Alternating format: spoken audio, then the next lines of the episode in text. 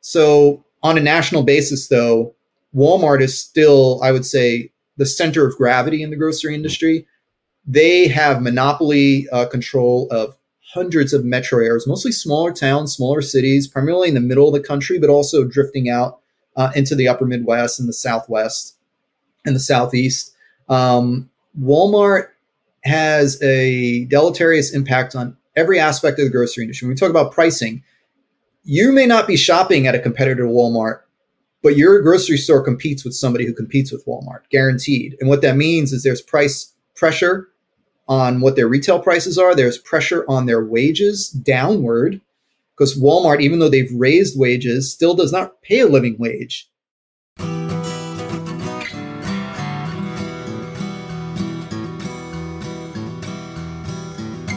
Welcome to the Real Organic Podcast. I'm Linley Dixon, co director of the Real Organic Project. We're a grassroots, farmer led movement with an add on organic food label to distinguish organic crops that are grown in healthy soils and organic livestock that is raised on well managed pasture. You just heard from Errol Schweizer, a journalist and podcast host with decades of experience in natural food sales, including a long run with Whole Foods Market, where he led a regional merchandising team. Errol's views on the effects of consolidation in the food system from his position as an employee are especially compelling to farmers like me who often deal with the empty promises of local food PR campaigns.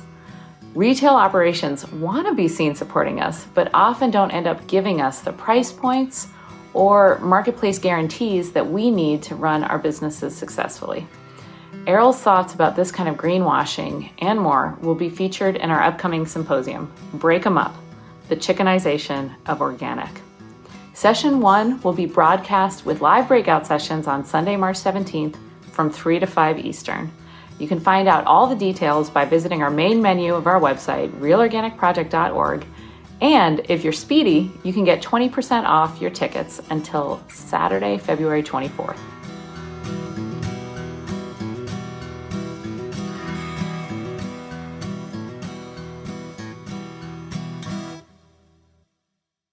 Welcome to the Real Organic Podcast. I'm talking today with Errol Schweizer. And Errol, I'm I'm pleased I'm pleased to have this conversation. I've been listening some of your interviews with other people on your podcast, which I recommend to people, and um, the checkout is called. And you've you've really interviewed a lot of a lot of great people. Um, one of your focuses is about the consolidation in in the retail space of food and one of your focuses about labor practices. I'd like to talk about labor practices another day, but today I'd like to I'd like to talk about what's what's happening with consolidation and monopoly in the food space and in your case particularly in the retail space. So can you just give us a little bit of um, a little bit of background about how you came to be interested in this, how you came to be in the food space? Yeah, sure. Um, I was a biology major um, when I was in uh, college. I'm a graduate of the uh, New York City and New York State public education system, and um, realized I did not want to be pre med. I've been working uh, part time to you know pay the bills as a um, deli clerk, uh, grill cook, you know all the all the campus food service stuff, and then I discovered we had a little independent volunteer run food co-op on campus. Um, and at the time, I was also sort of going through my own little awakening, um, you know, thinking about food and society, and you know, was uh, really involved at the time in the 1990s upstate New York or New York hardcore punk scene. Which, for those folks who are familiar with music, know that we had a very vibrant scene in the 90s, and uh, helped politicize me. And um, I started hanging around the food co-op a lot. Um, and I, I, I went on the five year plan. It took me a while to graduate, barely graduated. Um, and I didn't really know what I wanted to do. So I just started working jobs, lots of jobs, um, retail, wholesale. I did community organizing around food and environmental justice and tenant organizing. Um, I did every kind of weird uh, blue collar job you can do uh, when you're just, you know, just trying to pay the rent, landscaping, construction, uh, etc. Uh, I was also an EMT for a while. I did 2,000 hours um, as an EMT when I was up in Binghamton. So I eventually found my way to Whole Foods, and I thought I was just going to stay there for a couple months or maybe a couple years at, at most. Um, especially since I had done a bunch of retail already, a lot of grocery, and I, I was kind of like iffy on it. Um, but I ended up staying there mostly because I really loved the people I was working with. And my my first or second day on the job, I was talking to my assistant manager. Um, What's up, Howard Schwartz? How you doing out there, Howard? And I was asking Howard, I was like, "Why do you do this? Why do you work for this big company and you know you're dealing with all this bullshit every day?" And he's like, "You know, man, I'm just here to feed the people. I want to feed the people as much organic as I can." And I looked at him, I was like, "Is this this clown like telling the truth?" And he was. I got to know him really well and he was really committed, which is what happened with a lot of the folks from my era of Whole Foods. They were really committed to expanding the access of organic and natural and healthy foods. Um, and I'm not going to talk about our leadership, you know, and our CEOs and you know all the things that you know they say. I'm going to talk about the people I worked with, and uh, a lot of them are still my closest friends. You know, they love what they do, and they kept me kept me there too many years. I was at Whole Foods for 14 years. I moved up and around. Um, I was asked to apply to, to jobs after a while, so I was asked to apply to be a regional grocery director in the Northeast, which is the New York region. Um, and then um, I did okay there um, by implementing a whole bunch of the merchandising practices that that you know made the company money by also getting to sell better food and partnering with a more diverse array of suppliers. So I was asked to apply to be on the uh, national team, um, and I was on the national team for nine years. And we had three uh, program pillars that we did. We negotiated EDLP, everyday low price programs, with large multinational CPGs to make sure we're getting the best price for our customers.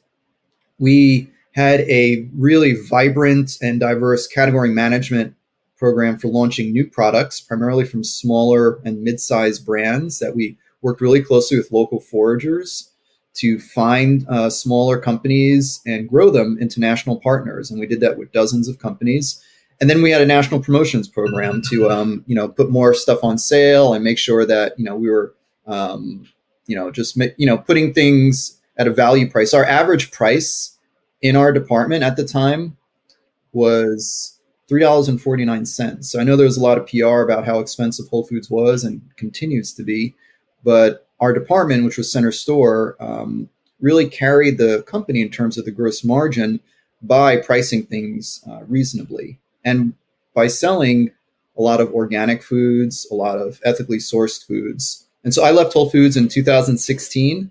Um, I was pushed out in, in, a wave of layoffs that happened in those uh, in that era. We saw a lot of people coming in from larger companies, Target, Walmart, Home Depot, etc.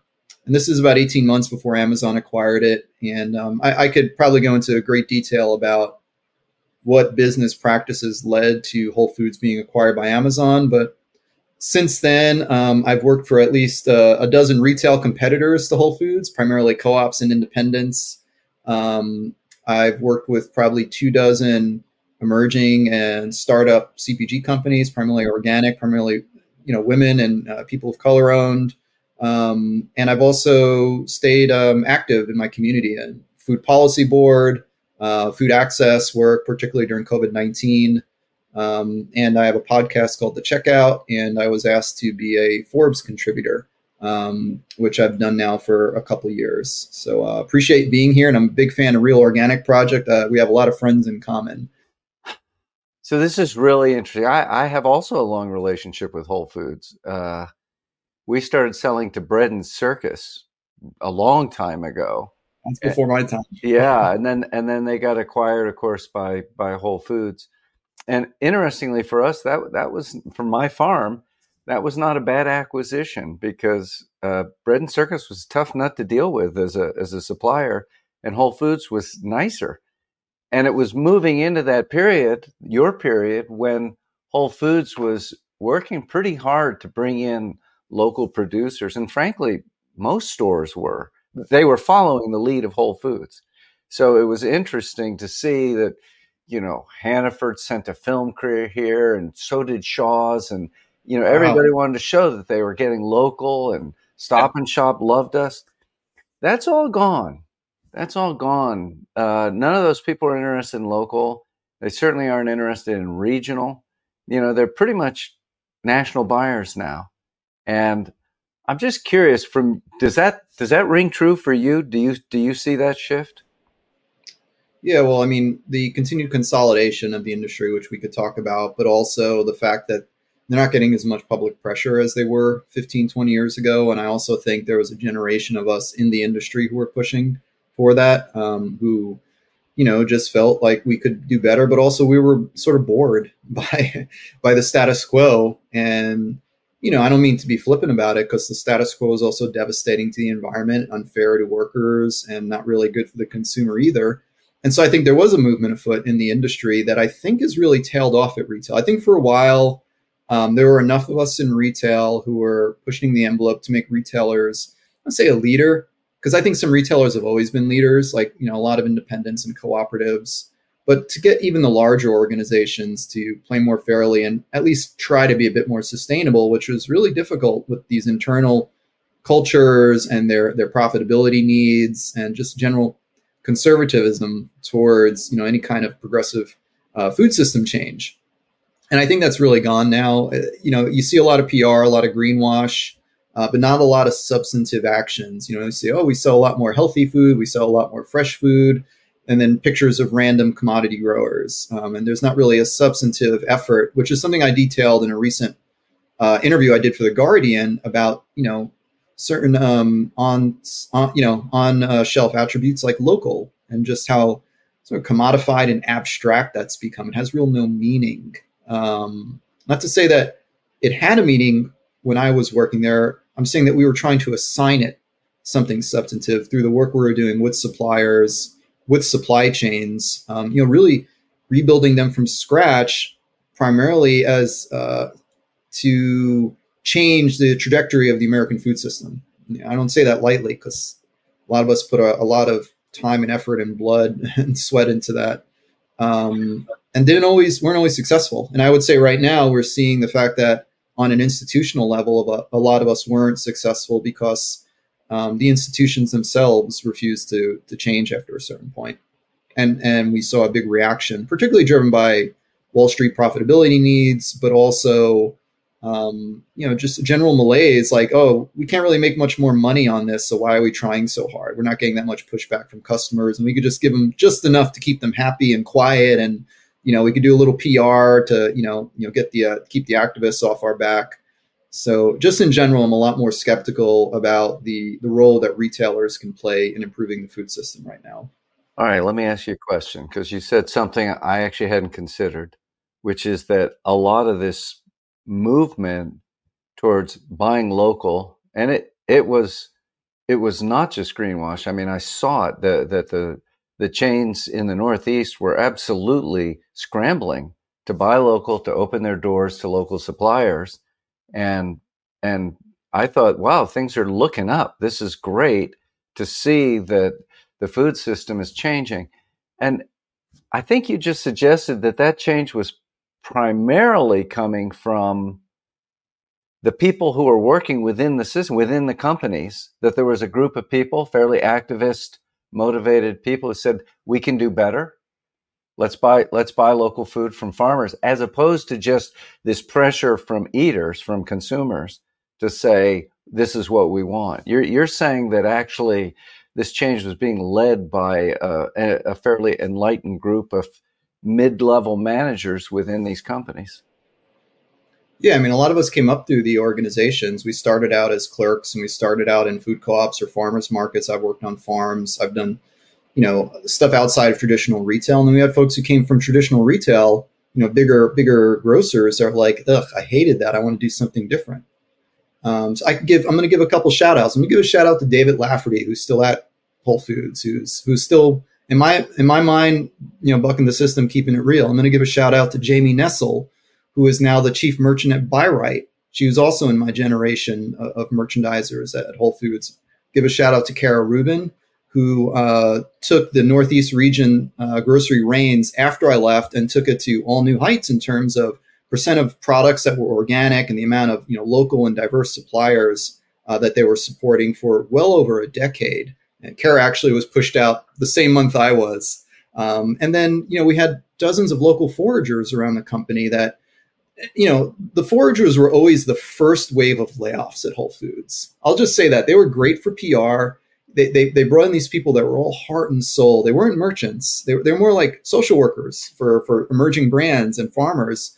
Um, Errol, Errol, let me interrupt just so you can explain because people don't know. What's a forager in Whole Foods? Local forager is just someone who scouts the marketplace in a given radius looking for local brands, local products, local producers. So it's different than the job that I did as um, category merchant, um, you, know, you know, grocery director, where I was responsible for the profit and loss. I was responsible for the financial performance.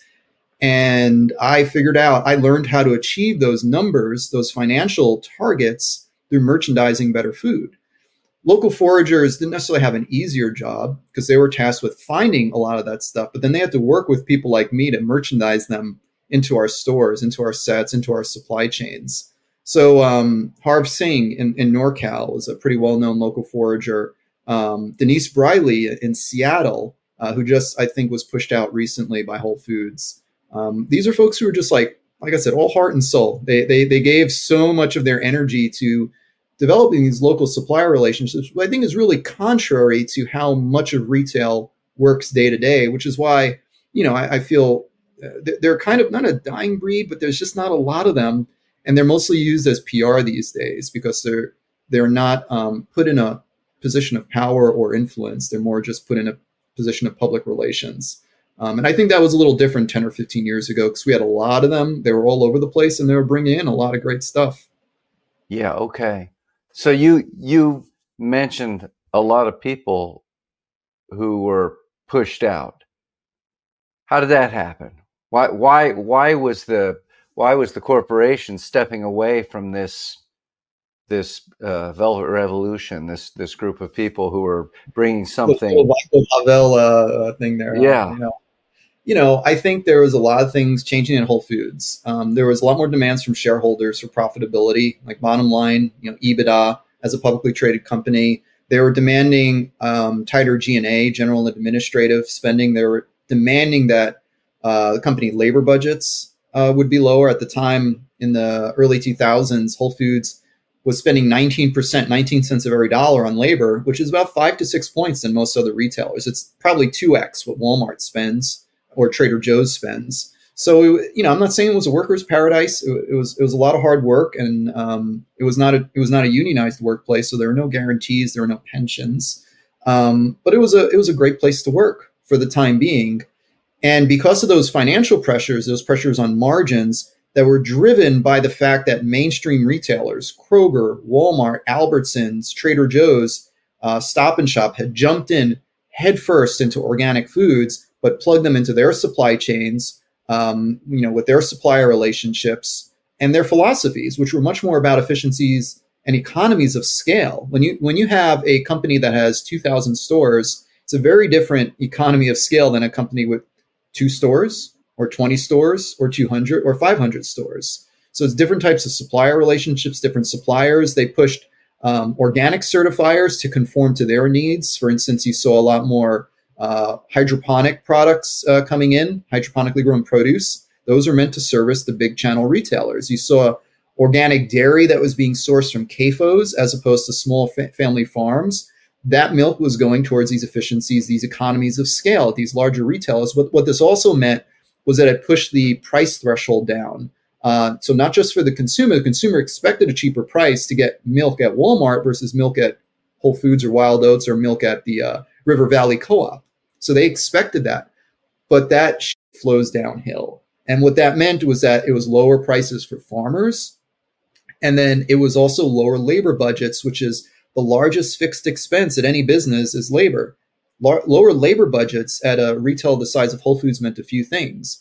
It meant that we had to shrink down the full time part time ratio. I started at a Whole Foods at full time and I got benefits within six weeks. That changed drastically in the next 15 years. At this point, I would say the full time part time ratio is maybe 40 60. And it's very rare that they hire anybody at full time in stores. Anybody who's full time has probably just been there a long time and has managed to survive. And so the other thing they started doing was consolidating, combining teams, and just piling more work and more responsibilities on a smaller number of people. And then in terms of my role in merchandising, because there were greater margin demands, there were you know greater demands on labor. For us, it meant we had to deliver more to the bottom line every year, and not just in terms of dollars, but in terms of absolute rate, the gross margin. So from the time that I started at Whole Foods until I left, our gross margins went up by two and a half points, which is pretty unprecedented because the you know net profit margin of most retailers is maybe between one and two percent usually. So to push your gross margin up by two and a half points in your center store, your largest department, puts a ton of pressure on your suppliers. It puts a ton of pressure on your team to perform and deliver.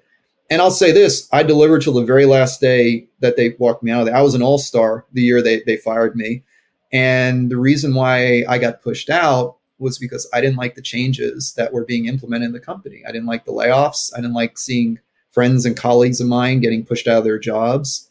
I didn't like this talk about moving to less uh, full time work. I didn't like the fact that they were taking power away from the stores.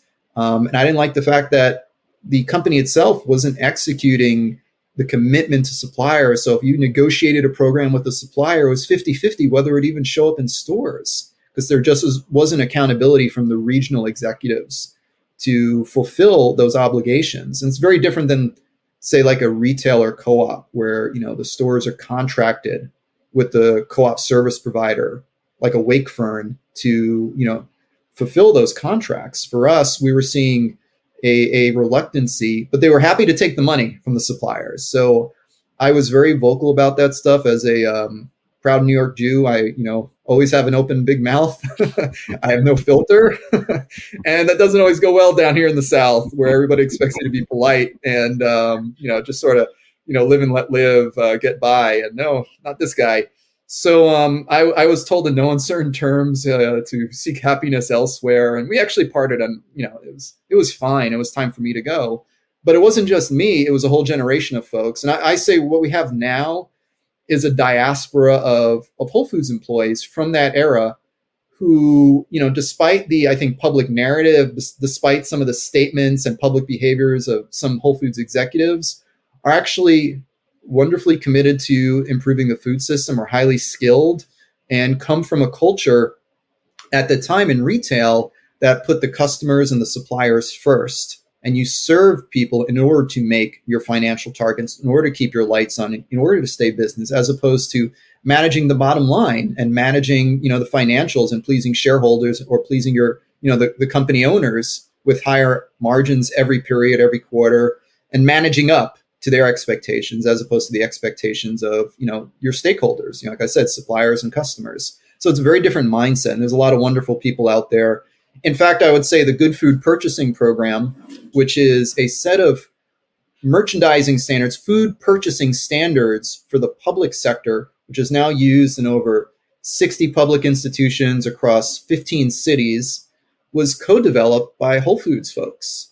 They, it was co-developed by trade unionists Teamsters, uh, NGO and food policy access um, experts, and then folks from Whole Foods who actually had experience in implementing those standards at scale in the marketplace. So once those scales hit the public sector, they were road ready.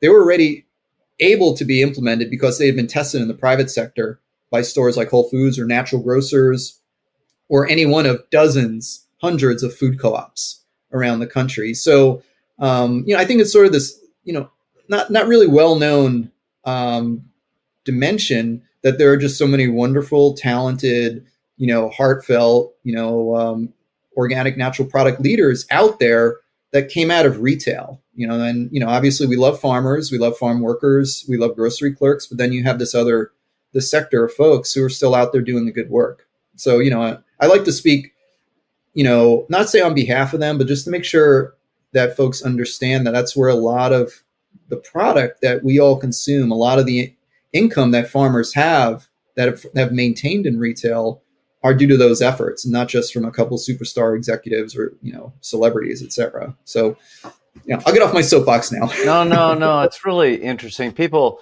people go to the store and it's like going to Disney World, and you know they oh, they oh, just God, yeah. it's it's yeah. entertainment, or they they appreciate the amazing apparent array of choices that they have. And it's it's a bit of an illusion of choice. We could talk more about that, but yes, yeah, yeah I'd like to talk about that. But so w- one of the things that that I think uh, Whole Foods catches a lot of heat, and and I'll just say for and rightfully so. for, well, I want to say before I say anything, apologize for Whole Foods on this. For transparency, they're still a big customer of mine. Right, I'm, I'm one right. of the. Well, in advance if you. I'm one of the last farms standing as far as that goes. That that you know, uh, I'll call those folks up in North Atlantic if they give you a hard time. Okay? That's right. But but uh, a lot of good things did come out of Whole Foods in terms of it. It was genuinely different from the other chains. Yes. The, the, co-ops were fantastic. The co-ops have always yeah. been fantastic. It's also the heart and soul. Let's it's just, what we want. We want, and yeah. and I know that uh, all of these stores are hard to compete with for a little co-op. So let let's go. First I want to go to the Amazon buyout of Whole Foods, and th- and then I want to kind of go to why is it that we keep losing. But but so Amazon came in, and they came in because because Whole Foods was vulnerable, right? Their their, their economic was So here's the dynamic that happened since 2013. 2013, Whole Foods stock price peaked because that I feel was like the penultimate time frame when Whole Foods was um, taking active leadership role in the food system, whether it was supporting GMO labeling, uh, attempting, not necessarily successfully, attempting to open stores in you know lower income communities, what they were calling food deserts, which I hate that term. Uh, the desert is a very diverse place, especially having you know I've lived in Texas long enough, having been out west. Not a food desert. Um, anyway, so Whole Foods have been doing a lot of stuff with local, and because there was this mainstreaming of organic, Whole Foods started feeling price pressure from other chains and then margin pressure from Wall Street. And so what they did um, was they doubled down on value pricing, saying we're going to sell lower priced items. We're going to launch more 365 private label. Um, we're going to compete on price with these retailers that are two or three X our size. And what that did was that put pressure on the gross margins. Like I said earlier, it's a race to the bottom when you start competing on price as opposed to quality and assortment and relationships um, and values. So value and values, you know, are kind of mixed up a little bit when it comes to retail. And not to not to say that we don't need to lower prices. I could get to that later because I think price architecture is something I've written quite a bit about. But for now, I'll just say that that focus on price and competitive positioning just cascaded this whole other set of, of side effects, which continue to hurt the gross margins. Because when you go from selling all this product at or above your gross margin, which in the case of Whole Foods is like 40%, to saying we're going to switch half of our assortment to a 20% gross, that well, that means the other half needs to be 60% to make up for that. So by doubling down on price, they managed to sell a small percentage of high volume items cheap, but the vast majority of their prices actually went up. And this is something that as a merchant, I documented every quarter I said, all this talk about you guys lowering prices by pushing us to lower prices on these high volume items, it's the waterbed effect or the seesaw. Mm. You're actually raising prices and you're dropping tonnage. You're lowering volumes on all this other stuff. And, you know, put this, these numbers in front of them every quarter because this is what I was responsible for. I was responsible for the gross margins. I was responsible for the top line sales. We never missed in my team. We, we did whatever we could. You know, we sacrificed our, our, our, our health, our family life, our sanity, um, to you know keep the lights on, and you know we we were proud of what we stood for. But it got worse and worse. The full time part time ratio, um, you know, the pressure on wages, uh, benefits, um, and just general working conditions. Just having to work sixty hours a week um, for years in order to you know you know accommodate you know these business demands. To the fact that some of us started getting real salty. yeah. Um, and what happened was within the 18 months from when I left until Amazon bought them, they brought in a bunch of folks from the conventional grocery world who figured that they could just apply their learnings in conventional grocery to Whole Foods. Uh, but what all it did was it doubled down on that dynamic of pressuring the margins. And once you start pressuring the margins and you are selling a lower priced item and you don't generate more volume, you're actually hurting your top line sales too. So when you drop your, you know, blueberries from four ninety nine to two ninety nine, you know, it's a two dollar savings per pack. That means you have to sell, I don't know, what forty percent, sixty percent more blueberries to make up for that in terms of units. that wasn't happening. So you saw a decline in the top line and bottom line, which affected the stock price, made them very vulnerable. Um, and um, they had been having backdoor conversations with a number of retailers, with Albertsons, uh, with Amazon for for years in the potential buyout uh, situation. You know, and I think that's the penultimate uh, goal of a lot of so-called libertarians is consolidation. They're only a libertarian until they sell out and they become, you know, and then they want to become king. And I think what you see there is that the biggest fish um, that was willing to pay, which had a lot of similar market positioning, which was Amazon, uh, high to mid- middle, high income, you know, a lot of sort of premium positioning, uh, but their organizational philosophy was very much to where Whole Foods was going, which was to, to you know really put pressure on uh, workers, particularly in the blue collar jobs, to put a lot of pressure on the merchandising teams in terms of the margins, and you see a lot of turnover in those staff positions. Um, and it was it was kind of an easy marriage when it wasn't really a, a, surprise to those of us in the know, like, oh yeah, that makes sense. Besides the fact that the Westlake store in Seattle, which is one of Whole Foods' nicest stores in Seattle, is literally across the street from Amazon HQ and was catering Amazon for years. So there was always yeah. some personal relationships anyway. And I think a lot of the um the PR that came out at the time was dead wrong. A lot of folks were saying how good it would be for food access and expansion of uh, organic and and how great it would be for Whole Foods. And what I don't think people realized was Amazon was buying 450 fulfillment centers. They were buying hub and spoke into all these other communities and they were buying all this customer data that they now had access to so they could apply it to food just like they they moved from books to uh, hardware to uh, you know electronics to apparel. And they've dominated and strip mined pretty much every other category that they've ever you know touched. Now they are moving into food. Um, and i actually i gave an interview to ken Roseboro from organic non-gmo report and i was like you know I was trying to give some benefit of the doubt. I said, yeah, this probably shows that they're interested in organic. They they bought Whole Foods and they didn't go after you know any number of other retailers. But you got to remember these guys are really tough employers. They are brutal on their suppliers. They are brutal on their workers, and that's been proven true. As as you see, there's always you know campaigns to unionize unionize Amazon. Um, you know they're they're pretty well known for the turnover and the really adverse working conditions. And then when you look at a Whole Foods now you know, like I said, there's still some great people there, but when you go in the stores, I swear that half the time the employees look at you like they hate you. They don't want to be there um, because those jobs are just so different. Uh, there a lot. There's just a lot more turnover. The pressure is much higher. Um, the pay is actually pretty good on an hourly basis at Whole Foods, but it's rare that you can get full time work. So even if you're getting 25 bucks an hour and you're working 20 hours a week, you need another job to survive. And so that has created they want to hold people. They want to hold people to part time so they don't have to pay benefits. Yeah. Yeah. It's it's probably on the benefits, but it also just overall keeps the labor dollars lower because you're also increasing the turnover, meaning you're always hiring folks at lower rates mm. than your incumbent staff, which are at higher rates with great benefits. It's a very intentional, it's a very intentional policy. So it's unfortunate because there's still a lot of good stuff they do.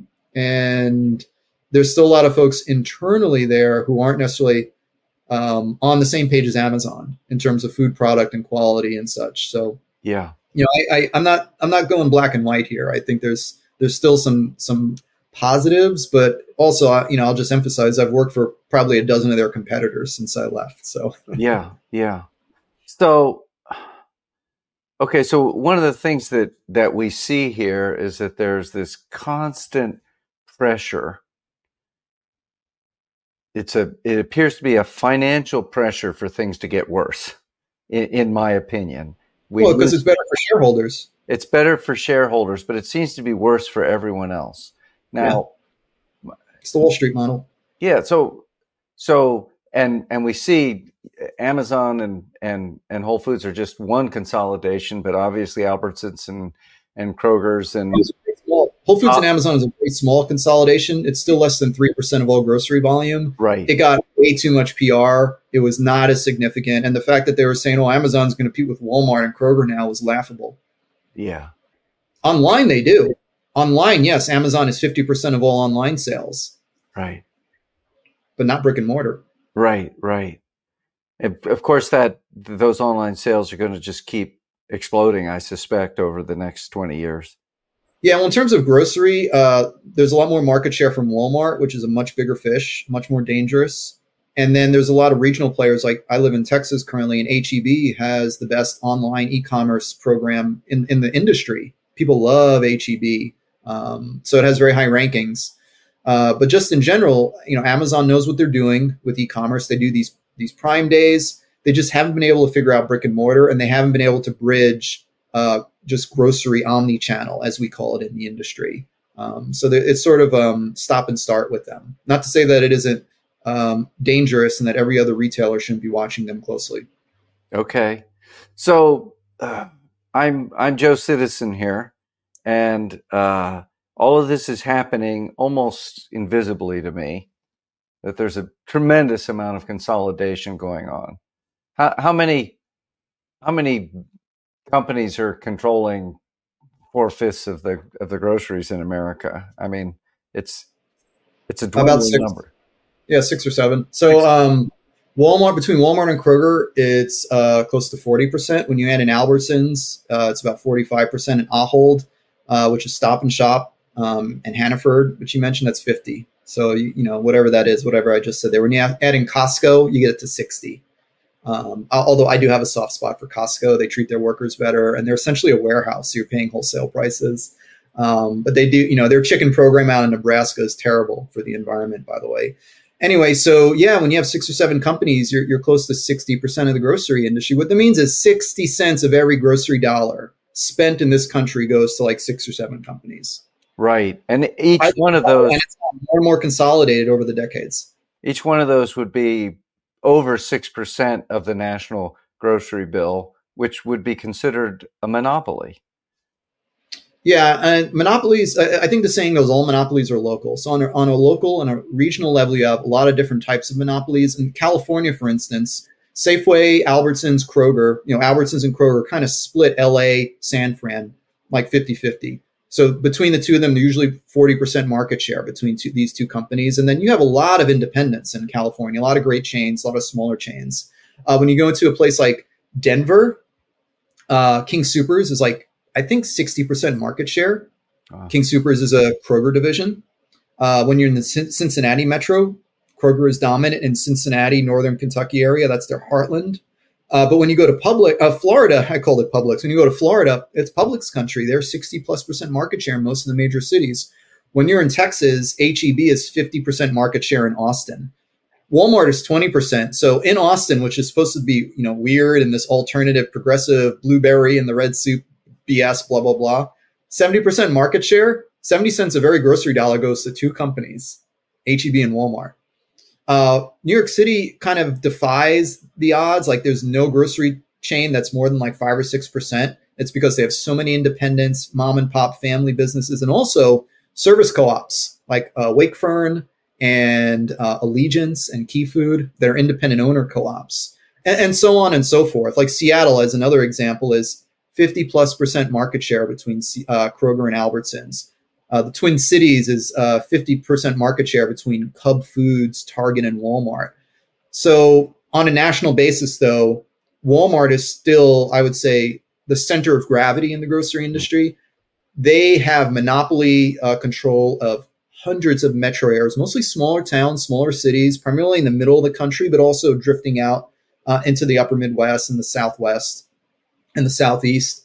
Um, Walmart has a deleterious impact on every aspect of the grocery industry. When we talk about pricing, you may not be shopping at a competitor to Walmart, but your grocery store competes with somebody who competes with Walmart, guaranteed. And what that means is there's price pressure on what their retail prices are, there's pressure on their wages downward because Walmart, even though they've raised wages, still does not pay a living wage in any metro. Living wages in most metro areas are north of 50 grand. How many grocery stores can say that we, on average, pay our clerks $25 an hour, 40 hours a week, 52 weeks of the year? Probably not too many. That's why there's 75% food insecurity in the grocery industry. It was a study that came out about Kroger. So all these pressures come though from Walmart. And so we talk about the Kroger Albertsons merger. They admitted it like we need to merge so we can compete with Walmart. They're not lying. That's probably the only thing they're not lying about. but the problem, the problem starts with Walmart and how Walmart has gutted the economies of hundreds of towns and cities. It's gutted food systems. You know, you need to just think of the suction effect of how much Walmart supply chains are buying from around the world. They're a huge customer of just about every major brand and many smaller brands, many small and mid-sized farms, and uh, particularly larger farms.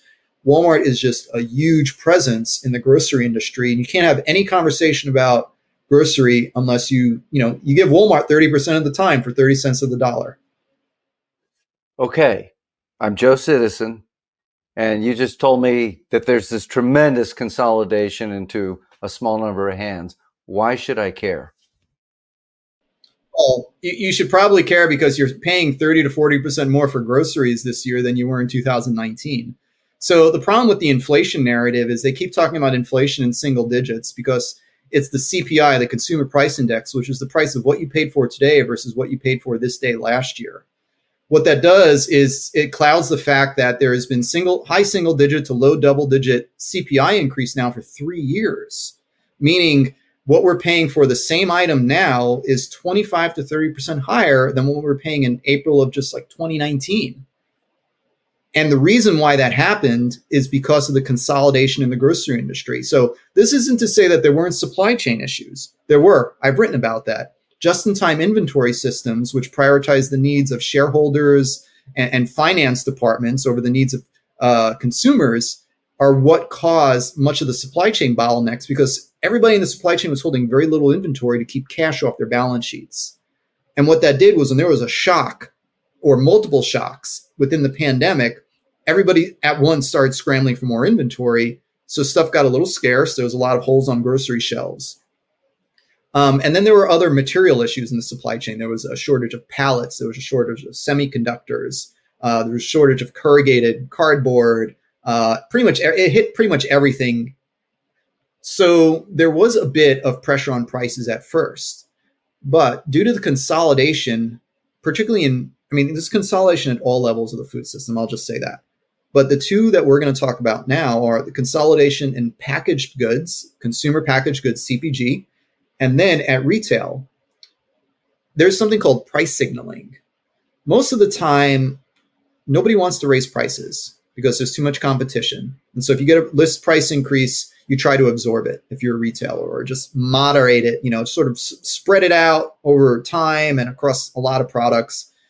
But because everybody started getting these supply chain bottlenecks, which were pushing up some of their input costs at once, price signaling is essentially wink, wink, nod, nod. Oh, you're raising prices. I'm raising prices. Oh, they're raising prices. I'm going to raise prices. Oh, let's all raise prices now. And then what happened was they started raising prices, resulting in higher profit margins because they were able to raise prices above the rate of cost increases. So they're essentially skimming a little extra off the top. Retailers started doing the same thing. Retailers saying, "Oh, we're getting cost increases."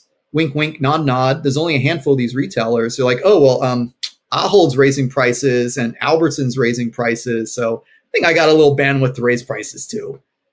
Likewise, the publicly traded retailers were able to skim a little off the top to the point where within the first six to nine months of the pandemic, despite all this, you know, you know, all this stuff about you know hazard pay increases, which most of these retailers didn't really want to do or do for very long, shareholders made bank. The Walton family alone made eight billion dollars in windfall profits within the first 12 months of the pandemic. Amazon and Walmart both had profits go up. I mean, between 40 and 90 billion dollars. Sorry, don't quote me on the exact, but it was a lot, a lot more than us mere mortals can really comprehend. Kroger was cutting billion dollar uh, stock buyback and dividends to their shareholders because not only were their profit dollars skyrocketing, but their margin rates. So remember I talked about earlier, you got the fixed and the variable. My fixed rate at Whole Foods went up over the course of 10 years because of margin progress you know, and how we bought and sold product, Kroger was able, and a bunch of these other retailers and a bunch of these CPG companies were able to increase their fixed rate by, you know, half point here, half point there by skimming additional profit by raising prices above the rate of cost. So when I first started writing about this about a year and a half ago, I didn't get really too critical, criticized because I think people understand that I know my my the business well, but it really didn't have much of an effect. Like I had to write three or four articles before people started really, oh, it's clicking. However, there's an economist, Isabella Weber, who was writing about it before I did. She's out of UMass Amherst, so she's in your neighborhood, so to speak. Um, and she was called stupid by Paul Krugman. She was like really just like trashed by all these mainstream economists because she was documenting something that she calls seller's inflation. So everything I'm talking about in the food industry, Professor Weber was documenting across all sectors and showing how the profit the price inflation now is coming from sellers because of their ability to leverage crisis to raise prices, right? And so what happened in the food industry was all these prices went up, margins went up. So the margin rate in the grocery industry doubled Usually it's like 1 to 2%. It went almost to 4% in 2021 and early 22. Really high, unprecedented margins for the grocery industry, net margins, profit margins, that is. So what happened then was the shareholders started making windfall profits. Shareholder profits have been at the highest rates for the last two years since World War II. They peaked at like 16% one quarter. They've been t- between like 13 and 15% for the last couple quarters. They're, they're coming down a little bit now because there's price pressure on supply chains and consumers are starting to say, yeah, forget about it. We're not going to take any more of these price increases. Customer traffic is down, volumes are down, etc. But in the meantime, shareholders made bank. We saw the highest rate of stock buybacks ever. Prior to the Reagan administration, stock buybacks were considered stock price manipulation hmm, maybe that's the case. You know, we need to think about that because stock buybacks, what they do is they then create an increase in the stock price for the company. So let's do the math here. Supply chain crisis, cost increases, price increases, then higher than the cost increase, meaning we're getting higher margins.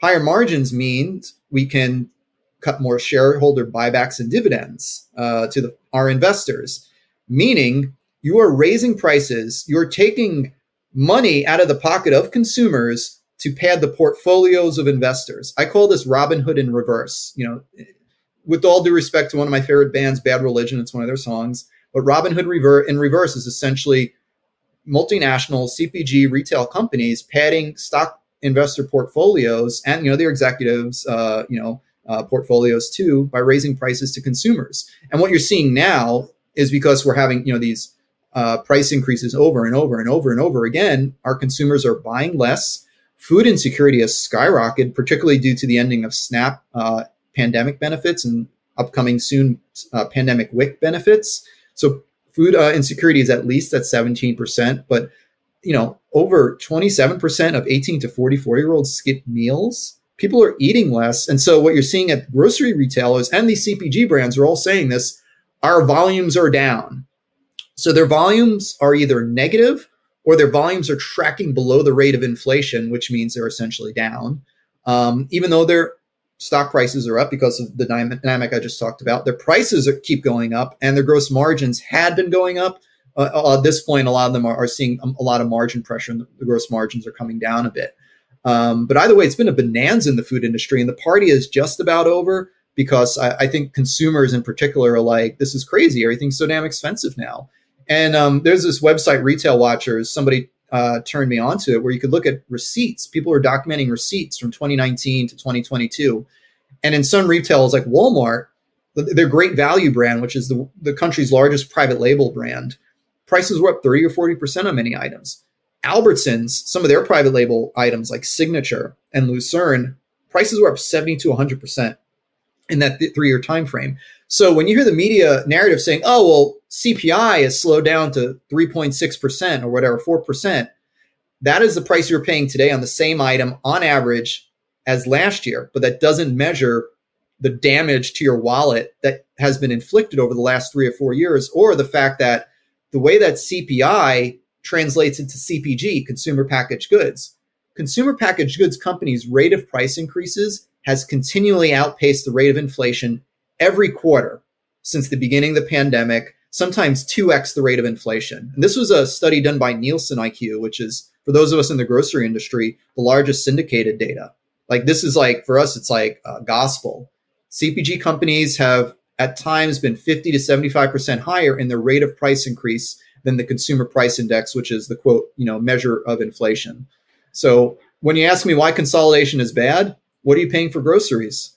So you're you're saying just on a on the simple economic basis, which is how people now consider antitrust. Well, our price is going up for consumers. You're saying well, that that's that's the Robert Bork, Ronald Reagan school of antitrust. Yes, that's very different than the Robinson uh, New Deal. Yes, yes. So you you want to talk about that just for a moment? Like, yeah, like what was what, what was the traditional model of antitrust?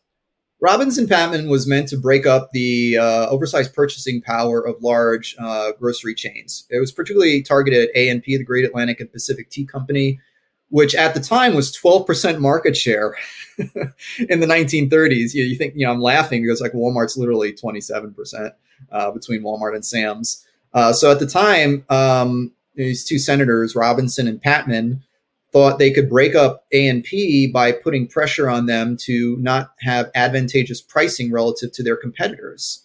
So not negotiating exclusive deals or exclusive items or um, putting pressure on suppliers so that supplier had to give A and P low price, but then make up on their margins. Remember what I said earlier about the seesaw effect? That goes for companies too.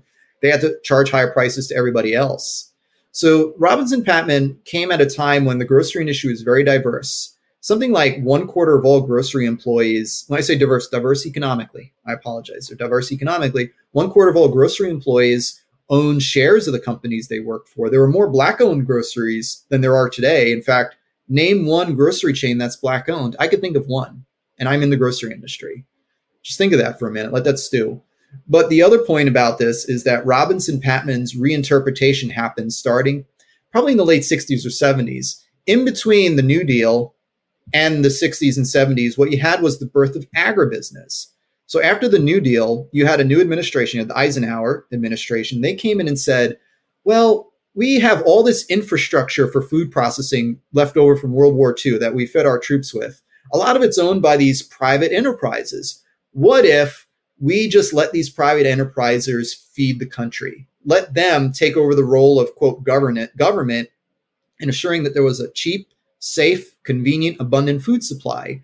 And so in the 1950s, you saw the rise of agribusiness. So not just, you know, from we usually think of agribusiness as factory farms and monoculture, monocrop agriculture, agribusiness extends throughout the supply chain, the leading end of it being retail. And so you saw CPG companies, which are, you know, the consolidators of raw materials between the farms and the retailers, the growth of big CPG, General Foods and, you know, Kraft and Nabisco all came out and really consolidated in this time. A lot of them had existed pre World War II and had been um, selling in product to the US government for the war effort, owned that infrastructure and leveraged that with the blessing of the USDA to become agribusiness. Okay, so in this time frame then you had this shift in the marketplace where bigger companies big business was really taking an outsized role in the food industry you start having a little bit of grocery consolidation but not as much the really big cpgs called the shots in the 60s and 70s. They really were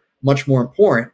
However, it started in the 70s, but really took uh, effect after the Reagan Revolution, where they said, well, antitrust isn't that important as long as the prices stay low. You can get as big as you want. And so there was a judicial revolution where um, not only regulators, but judges started reinterpreting Robinson Patman to allow mergers and acquisitions across the board. And so, particularly in the 80s into 90s, you see all these chains combining. Kroger picked up dozens of companies. Kroger at this point owns at least 30 chains. Albertsons, uh, you know, you know, up through Safeway. Even uh, in the early 2000s, Whole Foods, where I, when I was a regional buyer, picked up Wild Oats. So you see all this consolidation due to the reinterpretation of Robinson Patman saying, well, as long as prices stay low, merger and acquisition is okay. However, you know, there's another school of thought of which I am a part of that once you get to a certain level of consolidation, they can set whatever prices they want and nobody can do a damn thing about it. And that's what you're seeing now. There's not a lot of competition, but also you, you think of the effect that Walmart has had on all these small towns. Well, dollar stores are like the locusts that come after the plague. And you know, um, there's, there's no shame at shopping at a dollar store. I grew up shopping at dollar stores and job lot and odd lot you know, those of us who are working class are very familiar with dollar stores, but they're terrible. They're terrible for the economies. They're terrible in terms of what they sell. They're terrible for suppliers and farmers and who they buy product from. they destroy local economies. That to me is like the penultimate outcome of all this consolidation, where the highest growth sector in retail, the most number of stores by far, 38,000 stores, is now in the dollar sector, the dollar store channel. So we've seen this consolidation, you know, across the board, and it's it's really wrecked the food system. And a lot of the a lot of the issues that we talk about in the food system with what is sold and what is made and how it's grown and how farmers are treated and how farm workers are paid to me, it all revolves around retail because retailers are the ultimate buyers and gatekeepers of that product before it gets to the consumer. And really, they, they really make a lot of those terms concrete of what gets sold, what it gets sold for, what gets forecast. And this, and I'll say this, this goes all the way back to A and P in terms of how A and P leveraged its somewhat reasonable scale, like 10 or 11% in the 1930s to say, we only want 10 varieties of apples. At the time, grocery stores sold dozens of varieties of apples. And now in Europe in the Northeast and, you know, the Common Ground Fair in Maine, um, you know, they, they, they always have their heirloom apple varieties. Well, those heirlooms used to be mainstream 100 years ago. It's because of the grocery stores and the consolidation of grocery that monocultures became the status quo because grocery chains said, well, we can only we can only sell this many varieties of something profitably and maintain inventories. And so that has continued to, um, you know, snowball that effect across all categories. And to, and so bringing this back to the conversation we had earlier, you know, why is it so um, so much less apparent about you know retail supporting local and sustainable? You know, I say it's a lot of greenwash these days.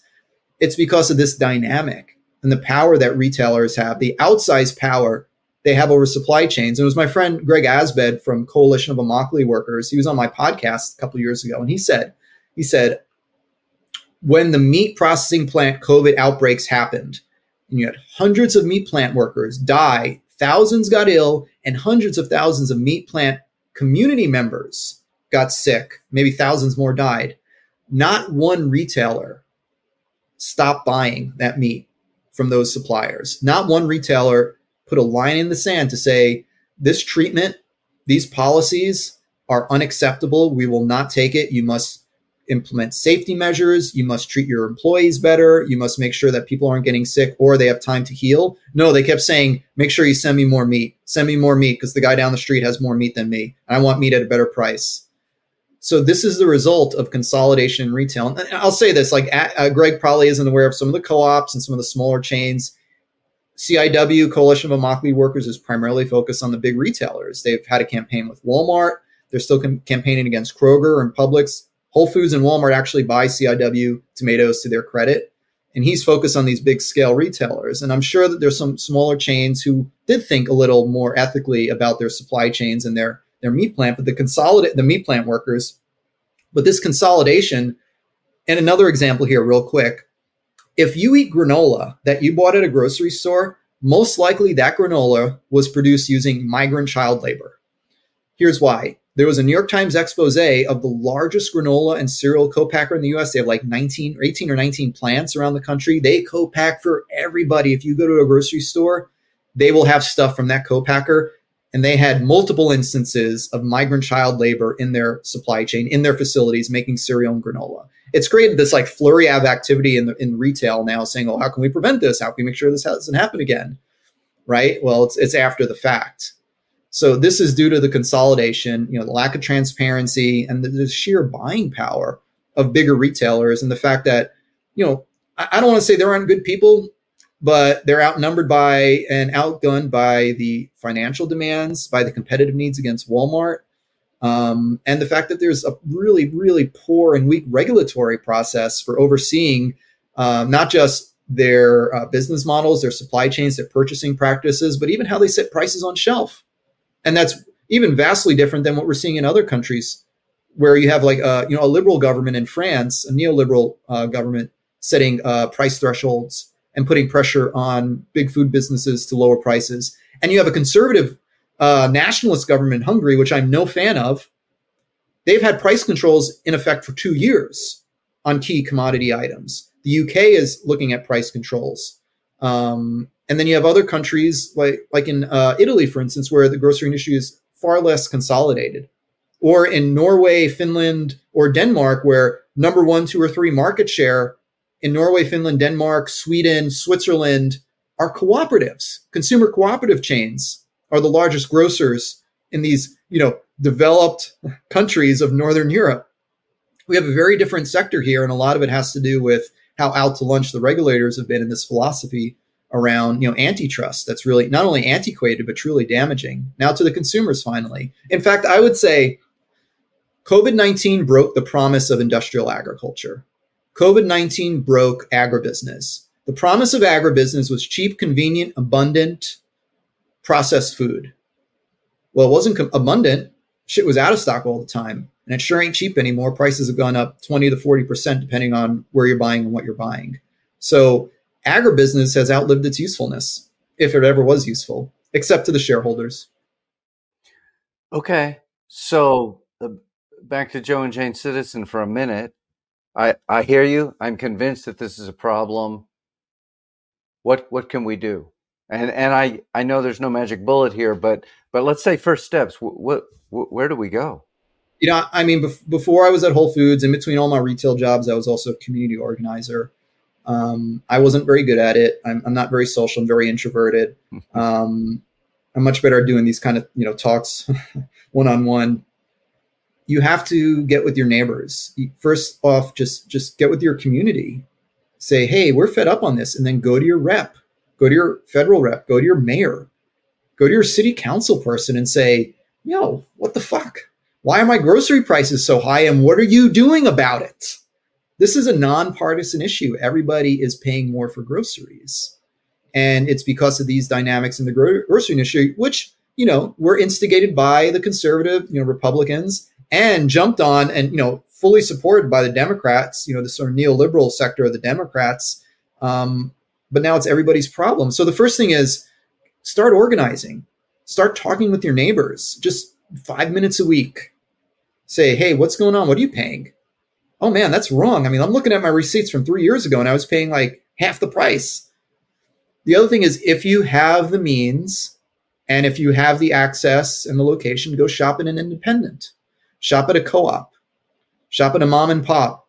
Don't shop at big business. Don't, you know, don't shop at the publicly traded retailers as best you can. Like I'm saying, that's not the magic bullet. I don't believe in this sort of conscious purchasing as like the ultimate answer.